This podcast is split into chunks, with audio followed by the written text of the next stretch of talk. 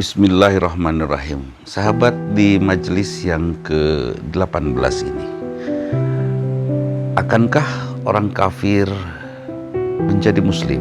Wallahu alam. Terserah Allah karena inna kala tahdi man ahbabta Allah yahdi. Kamu tidak bisa memberi hidayah kepada orang yang paling kamu sukai, kami cintai sekalipun. Allah yang memberikan hidayah sesuka Allah. Jadi sangat tergantung bagaimana perjalanan manusia itu menemukan kebenaran. Kalau seorang berusaha mencari kebenaran, Allah akan berikan hidayah. Tapi kalau sama sekali tidak, bahkan memaki kebenaran, bahkan memutarbalikan kebenaran dengan menganggap benar kepada sesuatu yang salah, maka dia betul-betul jauh dari hidayah Allah Subhanahu wa taala. Orang seperti itu kata Allah,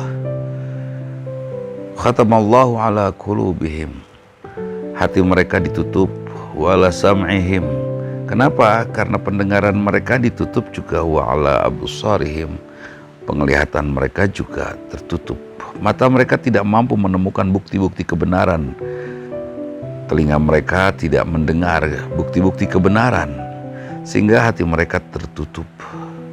Bagi mereka siksa yang pedih. Siksa yang pedih bukan saja di neraka tetapi di dunia ini juga dia dapatkan mungkin kegembiraan, kesenangan duniawi, tapi dia tidak mendapatkan ketentraman yang sesungguhnya yang dirasakan oleh mukminin, oleh orang-orang yang berbahagia, oleh orang-orang yang bertakwa, oleh orang-orang yang Islam. Nah, karena itu sahabat, waspadai, tetap jaga telinga kita ketika kita berwudu membersihkan telinga. Masya Allah, kita coba meminta kepada Allah, ya Allah bukakan telinga ini untuk mendengar sesuatu yang benar darimu.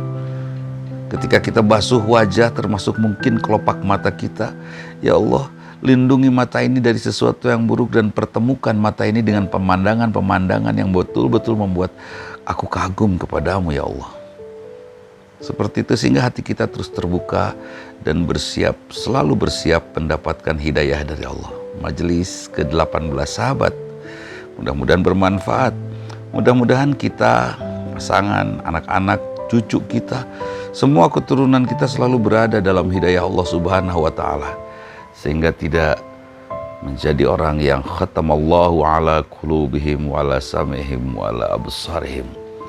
Tidak tertutup telinganya, pendengarannya sehingga hatinya tidak buta dan tidak menjadi keras di dalam kekafirannya. Itu saja. Mohon maaf bila ada sesuatu yang tidak tidak berkenan. Aku qouli hadza wa lakum. Assalamualaikum warahmatullahi wabarakatuh.